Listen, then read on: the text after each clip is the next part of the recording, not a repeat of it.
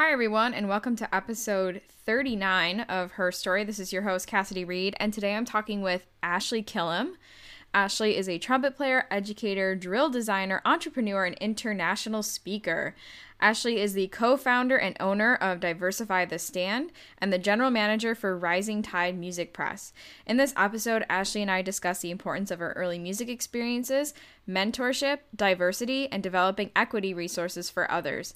So please share this episode with your friends and make sure you check out the link that I am including in the description for this episode so you can donate to Diversify the Stand's current commissioning project to commission new works for solo trumpet and piano.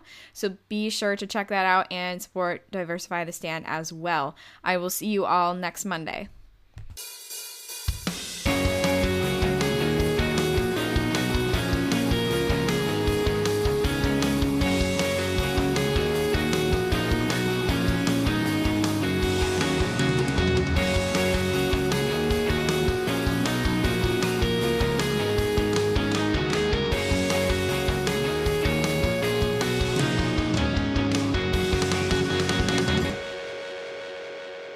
My name's Ashley Killam. I am a trumpet player, an educator, a drill designer, a public speaker now. Um, I'm currently based out of Radford, Virginia.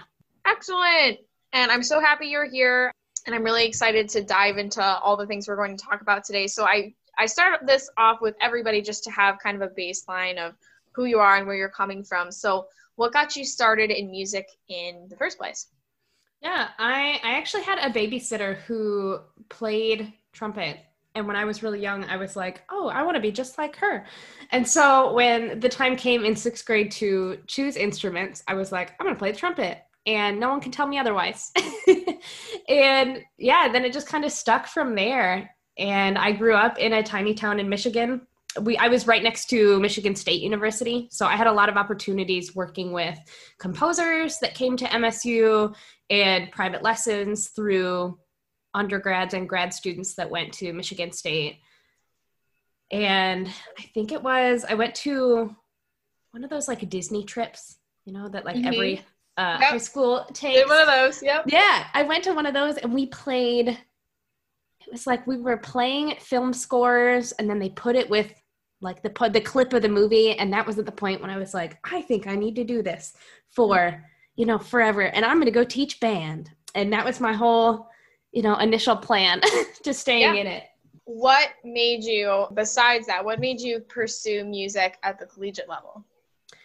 I just loved teaching people and initially I, I so i went in for my undergrad in music ed and I just wanted to teach band. I just wanted to learn all of the instruments and to just learn more. And I had a great time doing that. I went to the University of Illinois and they were awesome. The, they have a great music ed program there. And so I spent all my time doing that. And then I think it was when I was a junior ish, I realized I wanted to take some time and just learn more on trumpet and get better on trumpet. And so I decided to go the route of getting a master's in performance right afterwards where I still wanted to be able to do the teaching, which I made sure to spend my entire time out there doing as much teaching as I could because I didn't want to give up that part of me at all. Yeah. Yeah, that's excellent. How were your experiences like because you you got your bachelor's music ed like you said at University of Illinois. You went on to your master's at the University of New Mexico. So, what were those experiences like being a woman and a trumpet player in both of those schools? It was interesting. um, I always felt, at least at U of I, I felt this pressure from being a music ed student that I was just worried that people would think less of me, which isn't the case and shouldn't be the case because yeah. your degree should not define you as a player and as a person.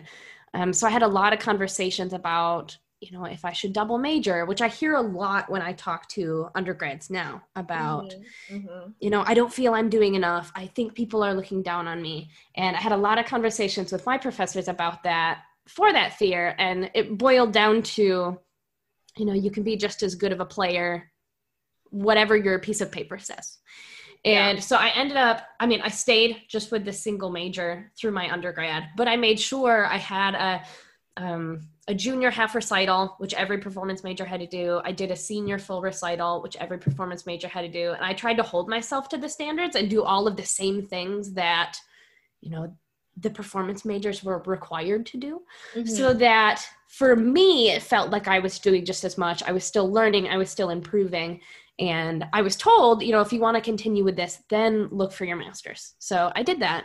And at UNM, it was super supportive. Um, my professor, that's when I started all of my my personal research. And pretty much went up to my trumpet professor and I was like, hey, uh, this is what I'm researching. This is what my master's recital is going to be. And, you know, you can't tell me otherwise. and so it was nice because I was given a lot of freedom to make those calls. Um, I was given just that opportunity to take that path for myself. And it wasn't, you know, you have to play all of the standards because that's how we do it here. Um, but it was very interesting because they just the the the culture there, the faculty were incredibly supportive. Mm-hmm. The the toughest part in being a woman in brass for me was just other colleagues and yeah yeah the judgment giving the judgment received when i wasn't when i decided not to go the typical path of sit in an orchestra mm-hmm. and i don't know if it was some people didn't know how to accept that or didn't know how to respond to that um, but i definitely felt looked down upon by certain members of the studio because i wasn't trying to take this traditional path which now i promote you know whatever path you want. If you want to not sit in an orchestra, not be in a military band, that's fine. If you want to, great. Um, but there's so much more than just that pipeline career.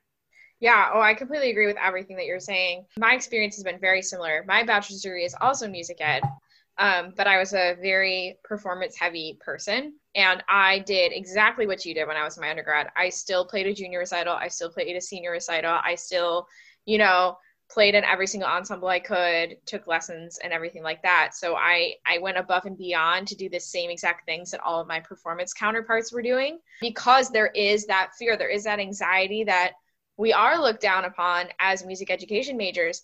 And it does exist. It is a thing right? And i also can relate to you um, coming from my experience in my undergrad wasn't exactly negative coming from the faculty but i did have some negative experiences from people that were in my studio and other colleagues for being a woman and playing my instrument. So I think we have kind of similar sort of collegiate experiences in yeah. that way. Yeah, for sure.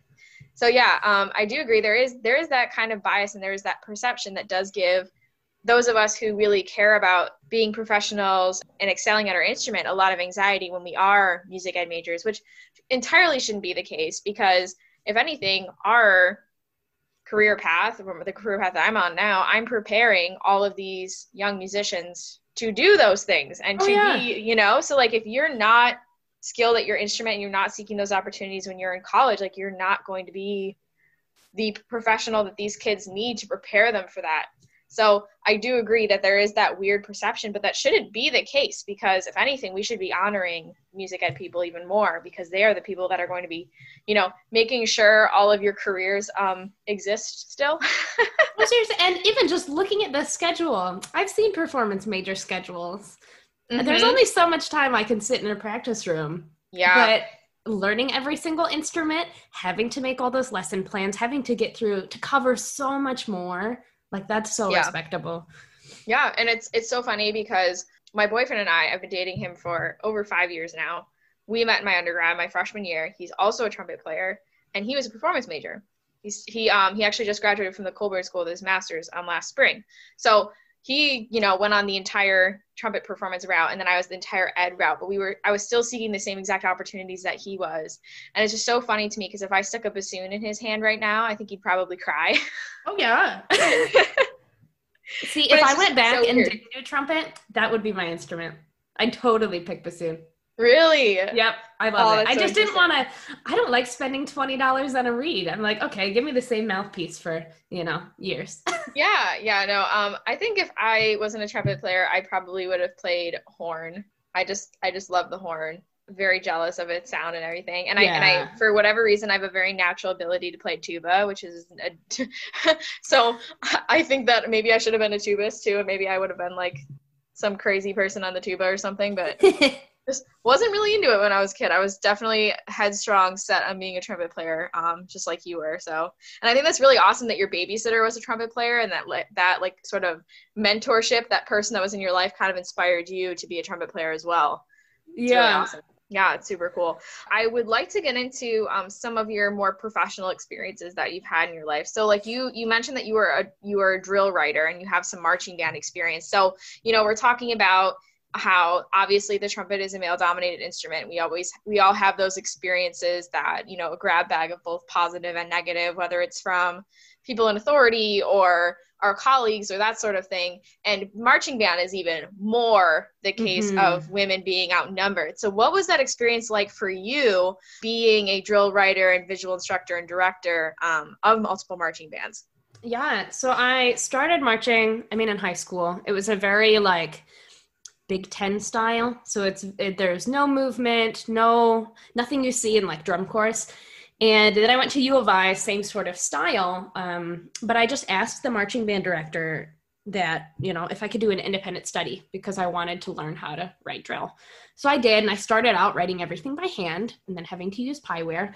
And that's when all of this learning how to outreach started and i just started reaching out to directors in within illinois saying hey do you need someone who doesn't you know charge a lot of money to write you drill to give me experience? So that's how that started and it just continued on. I've been teaching high school marching bands since i graduated high school. So i had that experience of teaching trumpet or teaching brass and it just expanded into me teaching full groups um, but I never marched drum corps, which I didn't know drum corps was a thing until my junior year in college. It wasn't this big, you know, thing everyone did in Michigan. Mhm. And so I learned about it and I actually auditioned for the Phantom Regiment because it was close, it was in Illinois, and I hated it. I hated every moment of that camp.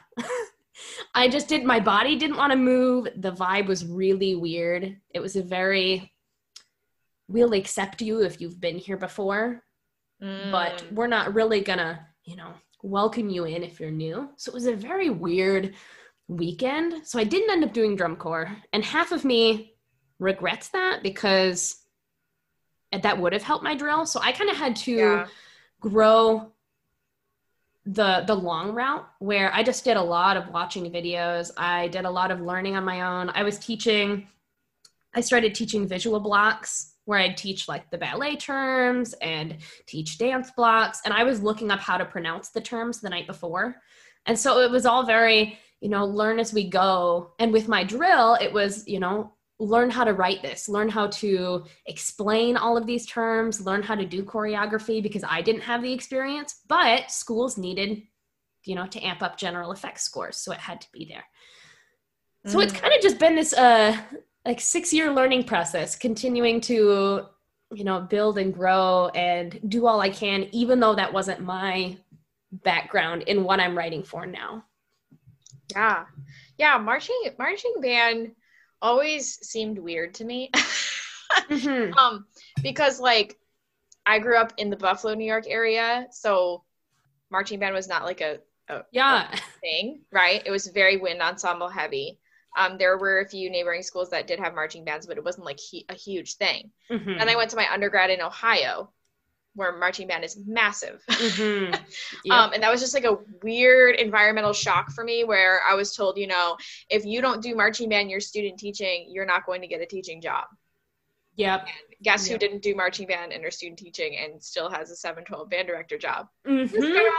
Um, it just never really was my thing. And I, I, I knew a lot of lot of people who were in marching band and who loved it and who did drum corps and who loved it.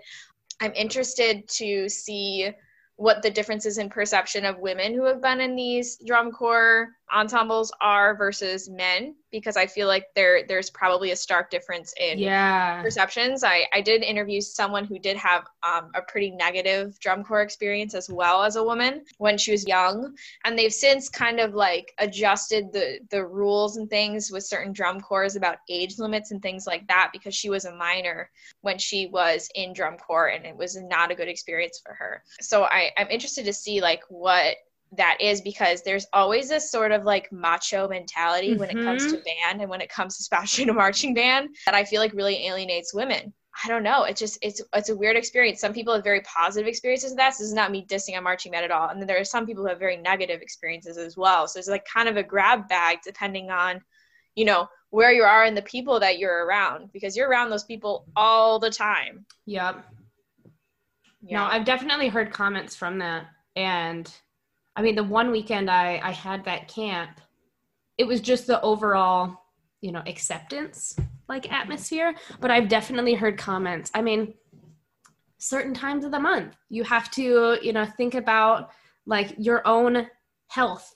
And I, I have heard from from colleagues and friends of mine that at least their experience wasn't accepting in drum corps and it was like okay stick a tampon in and deal with it for the entire day Mm. and we won't give you breaks to help yourself which is like you know that's not okay that's Oh. because that is really taking away from just your overall health that you have to consider and think about and you know hold up Yeah. Yeah, for sure. Yeah, that's crazy. And I and I feel like it's just because a lot of drum corps are also run by men and they just like don't understand those things. yeah They're just kind of like just tough it out. Just why can't you, you know, like certain Oh, things yeah. like that. Yeah, they just don't don't get it. I actually had a very um interesting this is kind of related to the whole period thing. I was in a faculty meeting the other day and we were talking about how like a lot of kids in our school take advantage of going to the bathroom a lot during class. And one of the male teachers like raised his hand. He was like, "Well, I just think we should have a, a, a pass where like um, all students can't go to the bathroom more than once a day. And if you see on the pass kids already gone to the bathroom once, you can't let them go."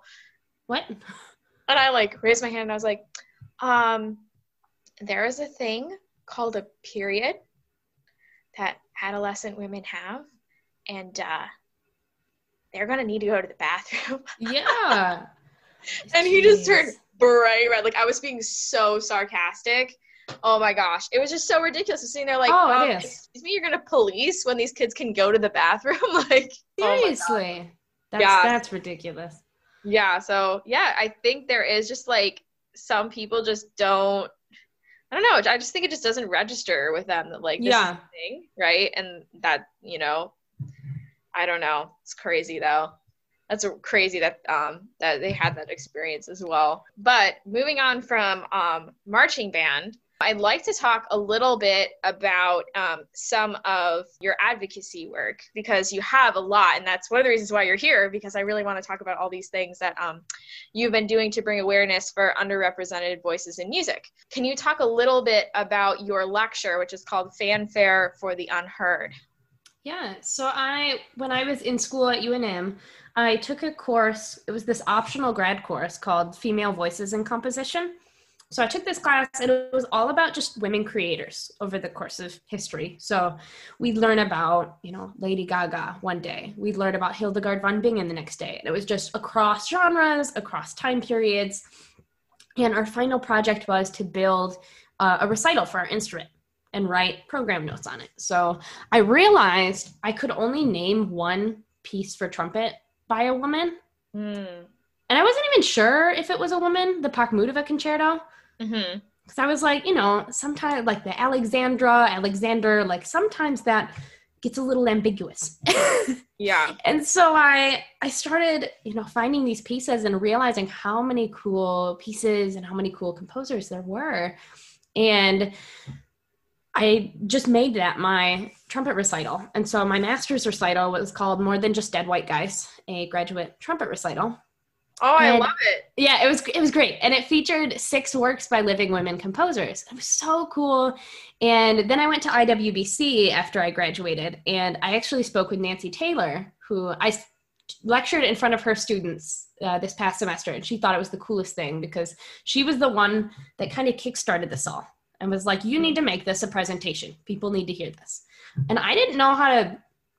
I did not like speaking in front of people. I barely like having people, you know, hear me perform. I get so nervous, and so I went home that summer and started making this presentation and just reaching out to places, starting with schools that were nearby me in North Carolina, mm-hmm. saying, Hey, I have this thing. Can I talk to you about, and can I talk to your students about composers? And it went over so well, and everyone was so excited to hear these new names and learn about this new music and learn about why it's important to, you know, play more than just the standard five concertos. And so I started expanding this into music ed classes, into choral works, into string works, band, and just reaching as many classes and as many universities universities as I could, just showcasing names and sharing ideas on how to start going about this work and sharing resources and talking about commissioning music and just a lot packed into a little hour presentation.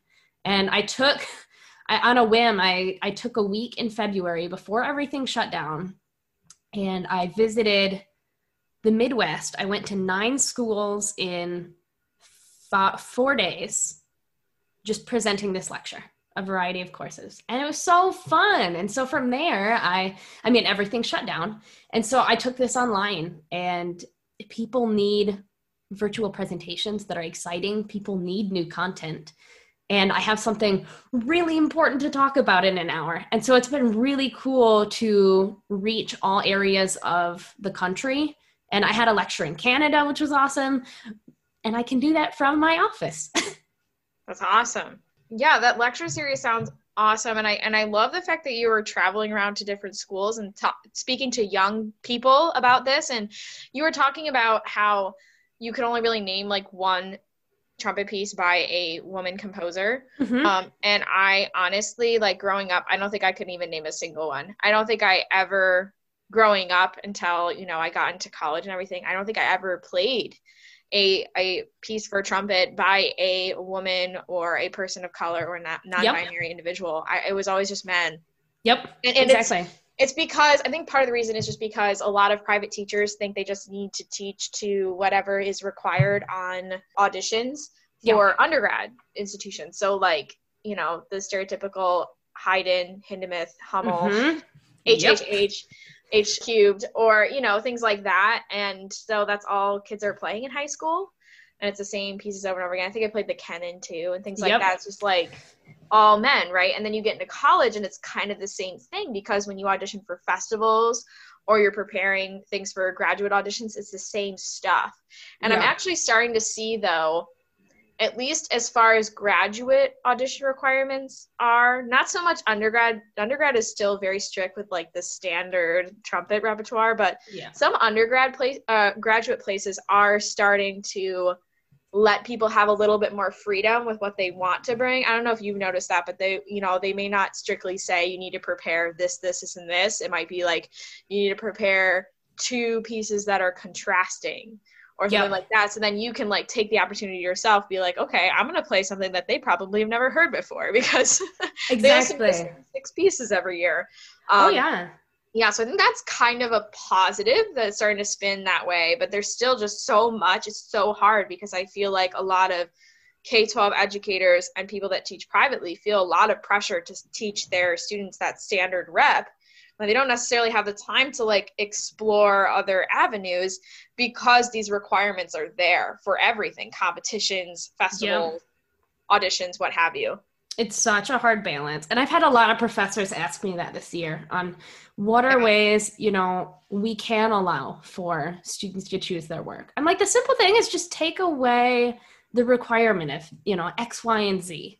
Make it even if you want you know different time periods showcased. Saying oh bring bring something from these three time periods or i know for u of i it was like bring something that you can play on every instrument for grad work mm-hmm. to just showcase that difference.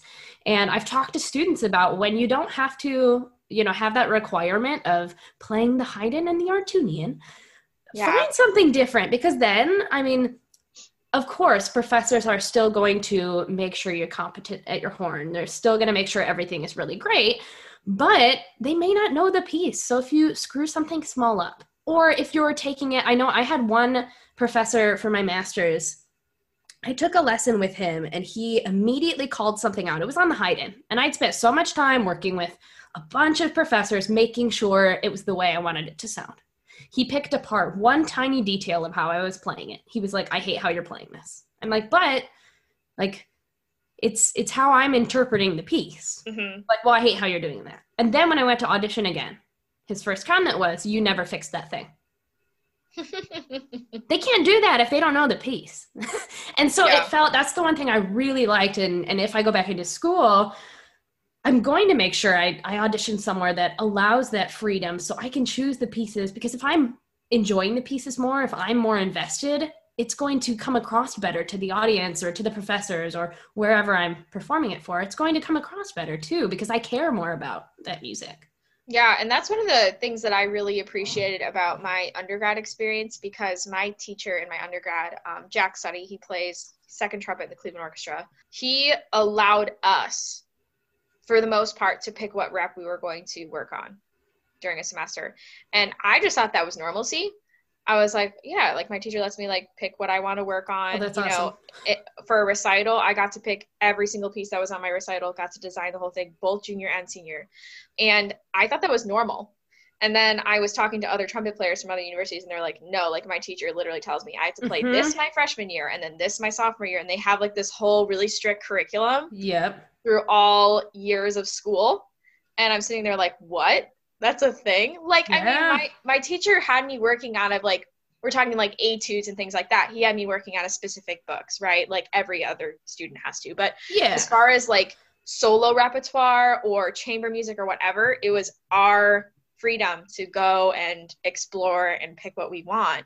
And so, like, you know, I was playing Night Songs, which is a flugelhorn solo with chamber Yeah. orchestra, like on my senior recital, and I was trying to explore more current music um, as well. And so, like, I just really appreciated that I got that freedom to explore that. And I just, I thought that was normal. I was like, what? Oh, you guys still get to awesome. pick play? What? Yeah. So I, I really appreciated that experience. And I think it's, I, I feel like it's also with certain instruments and certain studios. yeah. I think trumpet studios are very heavy on the playing the standard rep and teachers having a lot of control over their studio versus some other instruments that I've seen. Like I don't know, it's like the stereotype, like we have the stereotypical personalities for every instrument. It's Yeah. kind of like that. I know like violin studios, it's very much like that as well. There's kind of this like possession over what happens in the studio. And I've seen that across a, a lot of schools. So I just think it's so weird that there's just different dynamics also depending on what instrument you play and what studio you're in. Yeah, and it's just so crazy because I mean, for for piano or for voice or for violin, you've got this extensive rep that's been around for. I mean, you just have so much. For trumpet, compared to other instruments, our rep isn't that big.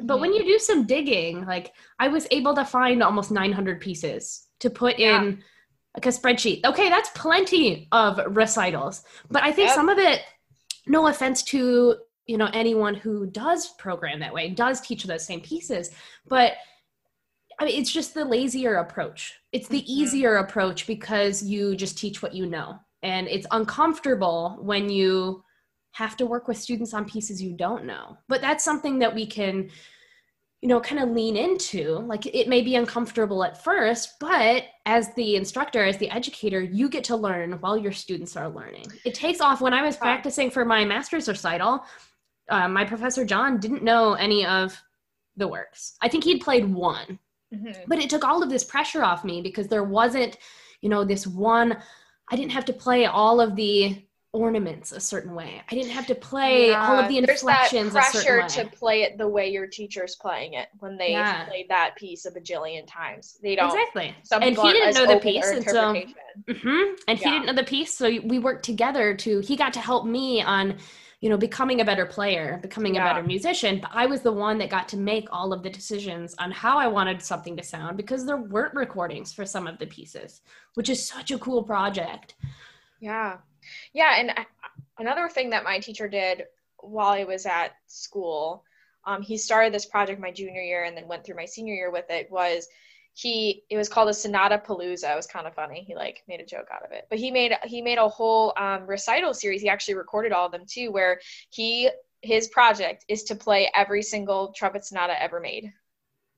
oh, that's awesome. so he's playing, you know, he's got, you know, the stereotypical ones like Hindemith and blah, blah, blah. But like he also has found these sonatas that like nobody's ever heard of.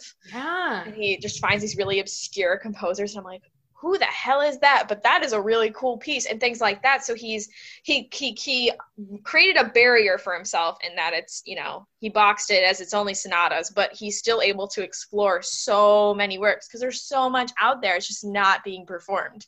oh 100% Yeah. So doing projects like that, I think, is a really cool thing. And also when you're a teacher, when you're you know a professor at a university or conservatory wherever it it means so much more when you are actively performing and and pursuing music that isn't performed because it's either by a minor, minoritized population or it was written during a weird time or it's just a composer nobody's ever really heard of because it's just not being performed. Like to do that to explore that stuff and then perform it for your students speaks a lot to the fact that like music is still a creative art. It's not we don't have to keep recycling and reusing the same stuff over and yep. over again. Exactly. Connecting that um, to some of your other work, you are the new diversity and you're the new co-founder of the Diversity and Inclusion Committee for the International Trumpet Guild. So, what has that experience been like for you, um, being part of that organization?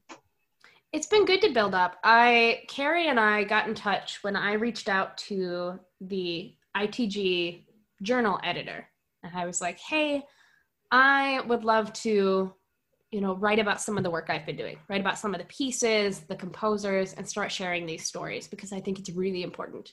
And he ended up forwarding me an email from Carrie, who was also interested in doing some volunteer work. And so we ended up creating the Diversity and Inclusion Committee just because we want to help progress ITG. They have a lot of great things set up. They have a lot of these committees set up, these areas they're very strong in. And there are just small things that we want to kind of filter in with social media, with the journal, and just making sure that the whole group as a whole is being inclusive, is representing all types of people, uh, are providing opportunities to a bunch of different voices and people and students and continuing to better themselves. Because there's one thing to you know make a statement online saying oh yeah we support all people and then there's another on actually making some change. And so our committee is you know meeting every month creating short and long long-term goals within the group and having these conversations. And they're tough conversations to have because it causes you know individuals to have a lot of self-reflection on you know we have been doing things the same way but how can we make it better? And so we're hoping to have those conversations and continue to move it forward because even something as small as the way you know in forms is asking for gender really necessary? Is it not? Yeah. Is there an easier way to you know is there a way to make terminology and make these questions and make these forms more inclusive something as simple as that or one of their when i joined one of their or their timeline photo on facebook i counted it was like 65 people on the screen and i think there were three women and every mm. single person on the stage looked white or yep very light skinned. And something like that. That's not the you know the base of people here. That's not society as a whole. And so why can't we showcase all of these different people? So then when you've got the up and coming generation they really want to target the younger students which yeah. is great. But if we just change our pictures to be more inclusive and to be more diverse and to be more representative of you know who the members are students are going to look at that. And before even hearing any recording they're going to see hey that person looks like me. I can do this. I can continue mm-hmm. this. And that inspires so many people. Yeah yeah i completely agree. And and i love how you mentioned the conversation about pronouns and identification and whether or not that that's you know you identifying your sex if that's worthy of being on a, a form Mhm. um, which I I completely agree with because when we are performing our instruments, right, like they're it's an auditory skill, right? So Yep. It doesn't necessarily matter if you're male, female, whoever. If they sound good, they sound good, and, and that should be the person that you know gets the audition or gets the job or whatever. And so, like, I don't think that that should matter. It also boxes certain populations out when you have to identify male or female. Anyone that's non-binary Yep. is going to be othered literally because they have to mark other Yep. um, or situations like that it's just in, in my opinion it's not worth it and so we put a, a, a very strange emphasis on sex identification Mhm. um, instead of just asking people for their pronouns like cool you can ask for my pronouns on you know when i come into audition to be a respectful human because that's what everybody should do but like identifying male female other yep. on form is just ridiculous so yeah I, Exactly. i'm really happy that you're having that conversation Yeah, and I've heard from some people just in in reading a lot that sometimes organizations need that for like grants and for applying for things. I'm like, all right, okay, so if you if you absolutely if it is absolutely necessary, what is a better way we can have, you know, have it listed, have it seen than just male, female, other. And and having these talks and so that's why we have this committee because it's like something as simple as instead of checking a box, just make it short answer thing where every single person can self identify. yeah exactly Because then you take the extra, okay, say you are a male, you great, you take an extra two seconds to type out four letters and then you're fine. yep But that just makes it so everyone is on the same playing field. Everyone is included and everyone's seen. And it's not cool. We're going to, you know, have this on there just because, but everyone is kind of in their own little other space. Yeah, it even makes me uncomfortable when I see my school, because I'm a I'm a 712 band director. My school uses Infinite Campus, which is like where we post our grades and like student information, that Okay, like sort yeah. of hub. It's kind of like Blackboard. Um, but we have like student rosters on there, and it even makes me uncomfortable that I have transgender students in my ensembles and their sex identification, which isn't even accurate anymore, is still listed Oh, all of their student forms. that's so- weird. Yeah, and I, I, I had a student uh, a few months ago come out to me saying, you know, now I go by he, him pronouns, yada, yada, yada. I was like, oh, that's great. Good for you. I'm so proud of you. And I just feel so bad because every time that student pops up on Infinite Campus, it still says that he is a female. Every time. And I can't imagine like how that feels being him having to view that every single day and see that, you know, he is still being treated as a female and it just says F right next to his name, and I'm just like, oh, it's the worst. And he's even going by a different name now. It's like not even accurate on the system. I'm like, can we please just change this? Yeah, that is so, oh, that's beyond disappointing. Yeah, and it's it's sad because we live in a very binary world. Like I don't even think that the school has an option if a student is transgender to even just like change the letter on there. I think it's either it's M or F. Jeez. Yeah, so it's it's rough, and I'm sitting there like, I gotta change this somehow. I don't even know if I can my little old me powers, but Yeah. Know. And that just shows so many of the, I mean, there's so many underlying issues that it's, yeah, we take you know we take three steps forward and there's 300 left to go it's such a slow and i've i've seen i mean it's such a slow process with universities and with schools and it takes so long to make any small change it's crazy yeah, it is crazy. And so, you know, you're doing all these projects. You are you are a co-founder of the Diversity and Inclusion Committee, and then you and your friend Carrie, who Carrie we've had on the podcast before. So if you've not listened to Carrie's episode, you should go back in time and listen to it because I interviewed Carrie over the summer. You two started a new project called Diversify the Stand. And your website's already up and everything. And can you talk a little bit about what is Diversify the Stand and what is your mission? yeah so diversify the stand started when we had a lot of ideas for itg and it wasn't moving fast enough for what we wanted to do and we're just interviewing gosh, composers and educators, performers, entrepreneurs of all genders, of all backgrounds, of all sexualities, of all just people, and just showing and talking about what's important to each of them. And we are starting a book club, which is a free book club. And we're just going to be reading, again, these just diverse stories learning about things that a lot of us didn't learn while growing up and while in school. And then our big project are so along with showcasing these stories, we want to do a lot of this by commissioning music as well. So our biggest things are just showcasing stories, talking with people, and bringing in new music. Because to continue to move us forward, we need to continue to build the rep that we can play, that we teach. And so our first commissioning project. I'm super pumped. It's been almost a week since we launched. It's a trumpet solo book of progressive solos. So we're working with 12 composers. There's going to be three beginner solos, four intermediate, and five advanced works. And they range from, I mean, like a really great you know middle school early high school player through undergrad level ish or even you know if you're undergrad or a grad student and you just want a piece that's not a chop killer just something that's a little bit of a break. All of these 12 composers have written for brass and written for trumpet and they're incredible people. They're at all stages in their careers. They're all backgrounds.